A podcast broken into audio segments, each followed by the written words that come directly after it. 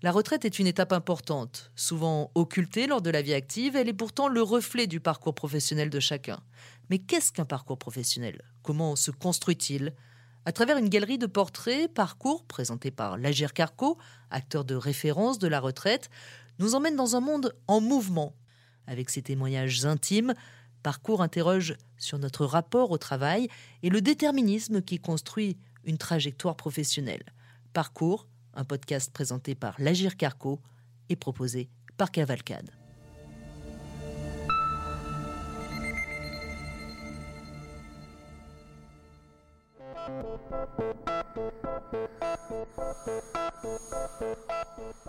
Il y a des histoires qui forcent l'admiration. Celle que vous allez entendre en fait partie. Sortie de l'école sans savoir ni lire ni écrire, Aline se heurte très vite aux panneaux qu'elle ne peut pas déchiffrer, aux courriers administratifs qu'elle ne peut pas adresser, aux étiquettes qu'elle ne peut pas comprendre, au travail. Aline, elle aurait pu rester manutentionnaire à l'usine toute sa vie. Elle est allée beaucoup, beaucoup plus loin. Cette femme est l'une des 2,5 millions et demi d'illettrés en France. Voici son récit.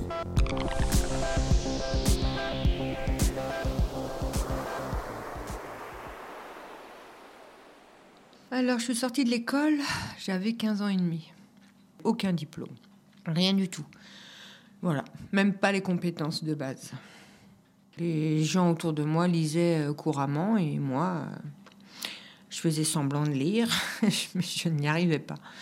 Euh, pourquoi? Tout simplement parce que j'étais dyslexique.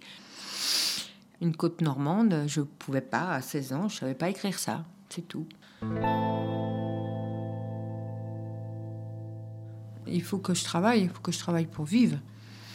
J'avais une amie qui m'avait proposé d'aller travailler avec elle dans, une usine euh, toute, euh, toute récente. Ils ne voient pas mes, mon manque de compétences et puis en plus, ça ne les intéresse pas. À l'époque, ils recherchent une personne euh, qui est plutôt courageuse, assez solide pour vider des pétrins, pour travailler avec un laminoir, fabriquer des tartes toute la journée. voilà. Alors, dans cette usine, euh, j'y suis restée jusqu'en 91. À peu près 14 ans dans cette usine. Alors, au bout d'un moment, euh, mon corps est un peu usé. Hein. Euh, je commence à fatiguer du dos. Et on me propose un poste à Mantes-la-Jolie en, en cuisine, dans l'établissement de santé. Donc, j'accepte. Au début, je suis arrivée, je pensais que c'était juste uniquement euh, pour faire la plonge ou la légumerie. Et en fait, euh, avec le temps, il s'est avéré que, ben non, il fallait quand même euh, fabriquer, il fallait lire les listings, écrire sur les échelles de fabrication. Enfin, il y avait toujours un, stylo à, utiliser, quoi. C'était, c'était pas comme en usine. Hein. En usine, on n'a pas besoin. Alors du coup, euh, devant tous ces listings, là je m'aperçois que mes compétences, euh, elles sont parties vraiment, vraiment loin. Le peu que j'avais. Il a fallu réapprendre le mot euh, carotte, ça prend deux T, concombre, taboulet, comment que ça s'écrit. Oh là là, pour moi c'était... mon Dieu, que d'angoisse, que de, que de stress. Alors quelquefois il y avait des mots tout simples, certes, mais quelquefois, selon les menus, les mots se compliquaient et j'avais déjà du mal à les prononcer, donc les écrire, mon Dieu, les lire, mon Dieu. Eh ben j'ai ramené à la maison les menus, les listings pour euh, les relire, pour euh, les écrire aussi, surtout écrire les mots, pour essayer de les enregistrer au mieux. On fait de notre mieux, on enregistre une partie, mais mot à mot, euh, jour après jour, travail après travail.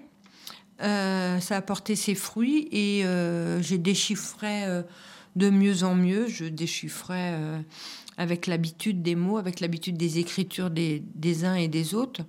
Donc, en fait, au bout du compte, qu'est-ce qu'on sait faire bah, Une liste de courses, quoi. Mais c'est beaucoup de travail.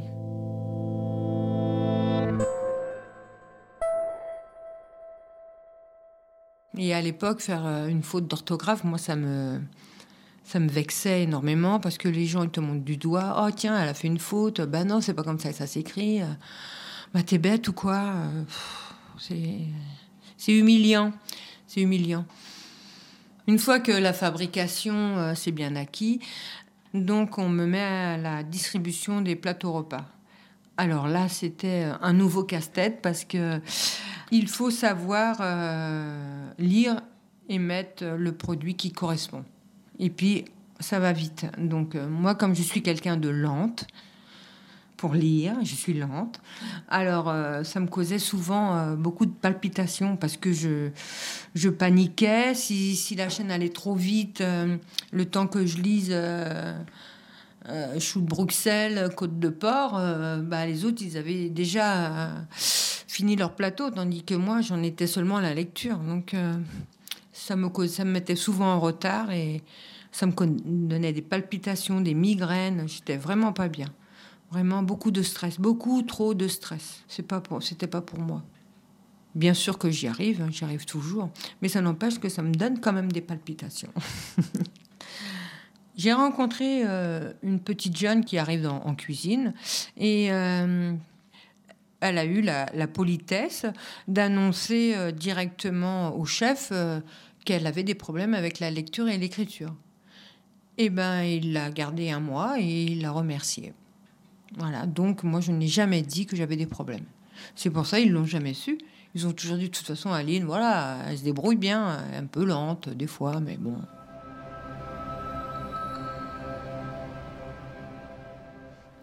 Avec le temps, euh, la cuisine, tout ça, c'est quand même assez physique. Hein, la lésion froide, porter les gamelles, l'ordinateur, tout ça, voilà. Bon, j'ai fait le tour. Je m'ennuie un petit peu.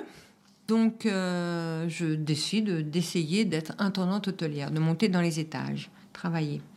Et du coup, je pensais juste euh, qu'il fallait servir les gens. Bon, les menus, les régimes, moi je connais. Je ne pensais pas aux, autres problèmes qui allaient s'en écouler. et heureusement, il faut prendre la tablette et aller dans la chambre des patients et lire le menu pour le proposer aux patients. Bonjour monsieur, est-ce que vous voulez manger euh, euh, des carottes râpées, des betteraves ou du thon mayonnaise ou un poulet basquaise Lire ça devant les gens, toute seule là, comme ça, là, je trouvais ça euh, infaisable. Je dis mon Dieu, dans quoi je me suis engagée? C'est pas possible, je vais pas y arriver. Alors dans l'office, je m'entraînais je prenais euh, ma tablette et euh, je faisais style qu'il y avait un malade devant moi et je faisais comme une pièce de théâtre. Quoi. Bonjour monsieur, bonjour monsieur. Alors il fallait que je dise le bon nom de famille sans faire d'erreur. Donc il fallait s'entraîner pour ça. Et euh, où vous désirez et je faisais vraiment la pièce de théâtre, quoi, jusqu'à temps que ça coule bien. Et ensuite, je pouvais, j'étais partie pour, pour faire mes 25 patients. j'ai fait de mon mieux. J'ai souvent rougi, je me suis souvent excusée parce que j'ai mal lu, proposé des trucs qui n'existaient pas. Mon Dieu. Mais bon, ça fait mal hein, tout le temps au quotidien. Ouais. Bah si, si, c'est vrai, c'est une souffrance, une vraie souffrance. Une vraie souffrance au quotidien et on vit avec, en fait, comme si on avait un clou dans le pied. Voilà, on est boiteux, on sait pas, on sait pas tout. On ne sait pas tout ce qu'on devrait savoir en fait. On manque de compétences et ça traîne et ça traîne. Ça part pas. Ça part pas parce qu'à chaque fois, je me mets des challenges supplémentaires. Donc, euh, il me manque tout le temps des compétences. Mais sinon, après, c'est un choix dans la vie. Tu restes à la planche toute ta vie ou alors tu essayes de progresser. Jamais eu envie d'abandonner. Du tout. Du tout. Même encore. même encore. Surtout pas. Jamais.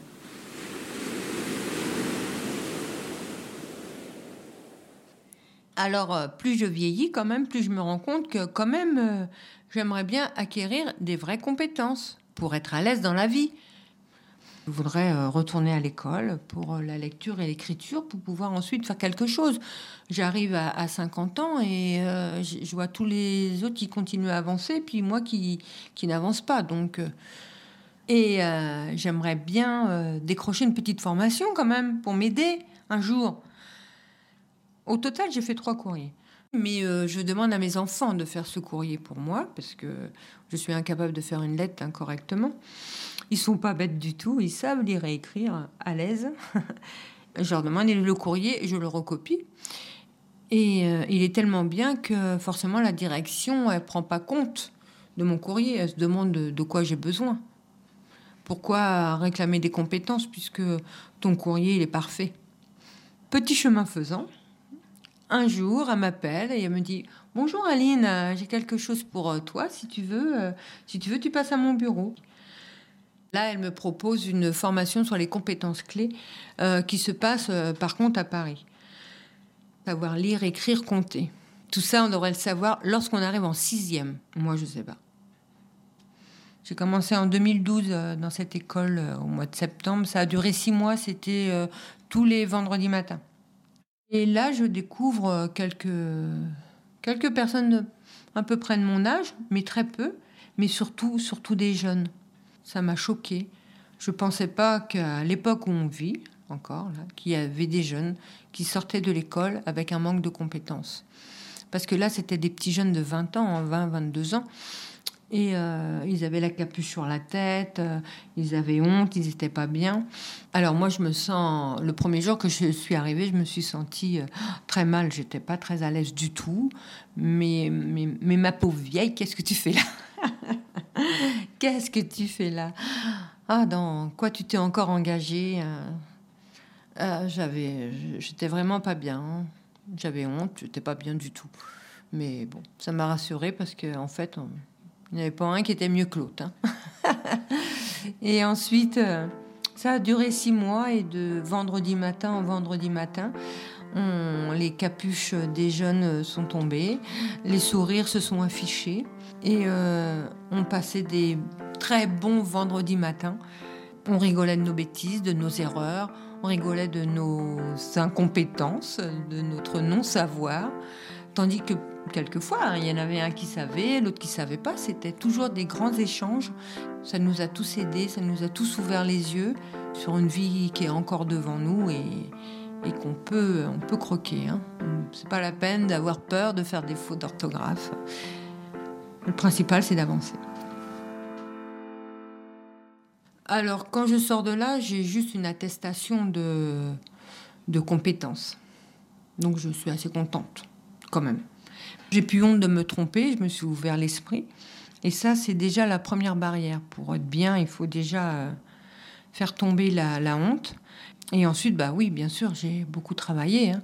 Ça rentre, euh, c'est pas parce qu'on manque de compétences qu'on est bête, hein. ça peut rentrer, hein. même très bien. Sauf que c'est un peu, un peu court, six mois.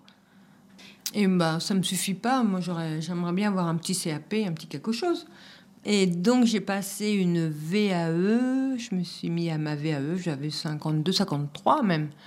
Ouais, ouais, c'est ça. Comme moi, j'ai toujours travaillé dans la restauration. J'étais intendante hôtelière. Donc, euh, je voulais faire un CAP d'hôtellerie.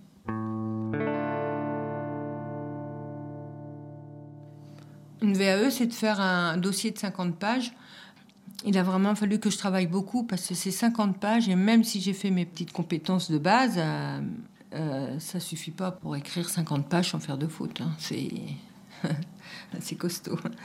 pour moi, c'était costaud. Bon, pendant deux ans, bah, j'ai travaillé, voilà, hein, mes jours de repos, le soir en rentrant chez moi.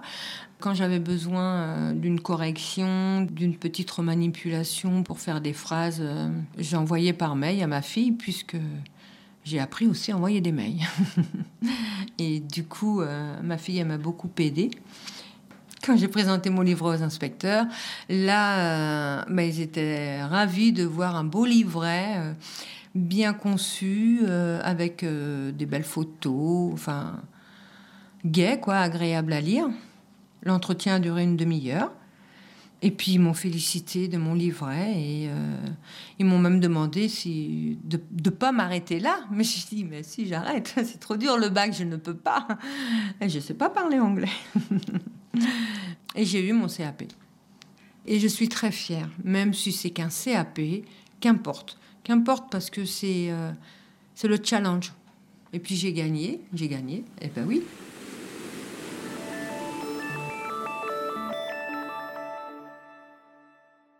Euh, j'ai eu ce CAP, puis du coup, je me suis mis au syndicat aussi pour pouvoir participer à l'évolution euh, de l'endroit où je travaille, pouvoir donner mon avis, pouvoir aider mes collègues.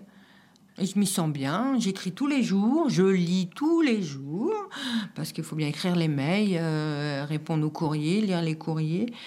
Quelle évolution C'est incroyable. On m'aurait dit que j'aurais fini derrière un bureau, j'aurais dit Poup, c'est pas possible, pas moi, pas derrière un bureau, quel cauchemar Alors bien sûr, je fais des fautes, tout le temps. Mais maintenant, j'accepte de faire des fautes. Donc, euh, j'ai ma collègue, elle est, elle est gentille, je lui suggère de me corriger. Je lui dis Tu peux corriger mon mail Et voilà, elle corrige. Et ça se passe très bien. À l'époque où on vit, ça devrait plus être permis d'avoir des manques de compétences. Si vous manquez de compétences de base, là, à ce jour, vous pouvez aller dans plein d'endroits, vous faire aider et ensuite acquérir des compétences et puis euh, être des femmes libres. C'est ça la liberté, c'est de pouvoir lire, écrire, se débrouiller toute seule, sans quelqu'un. Bah, de pas savoir lire et écrire correctement, qu'est-ce qui se passe? Ça met des bâtons dans les roues, on, ne peut rien faire. Je pense que je suis une conquérante de son époque, avec, euh, avec ses trous, avec ses, avec ses creux, avec ses hauteurs. Euh, le savoir, c'est comme conquérir quelque chose. Il hein. faut toujours euh, aller plus haut. Quand j'étais gosse, je voulais faire du théâtre. C'est dingue, hein. faire du théâtre. Qu'est-ce qu'il faut faire? Il faut savoir lire. Puis j'ai peur qu'on se moque quand même. Parce que c'est quand même des gens. Mais ça aurait été formidable que je fasse du théâtre. J'aurais adoré faire du théâtre. Peut-être qu'un jour. C'est juste un petit bonheur, ça. Ça n'engage même pas grand-chose.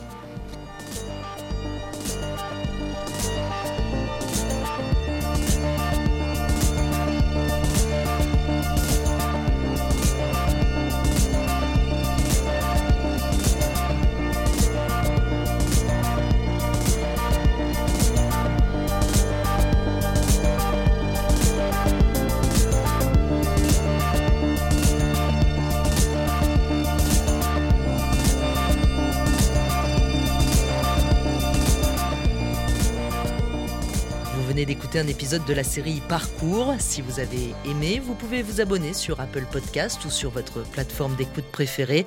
Votre avis nous intéresse, alors n'hésitez pas à nous mettre plein d'étoiles et à commenter. On a hâte de vous lire.